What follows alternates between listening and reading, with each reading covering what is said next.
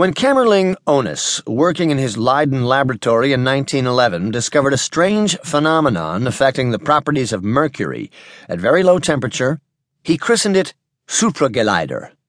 When translated from Dutch into English, it became supraconductivity, but this rapidly mutated into superconductivity. Though Onnes' naming predated Superman by more than a decade, the spirit was rather similar.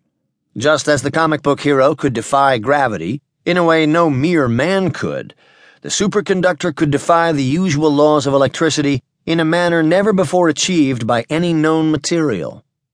Superconductors were not just better than ordinary conductors of electricity, they were of a completely different order, as strange and mysterious as a visitor from the planet Krypton wearing underpants over his trousers.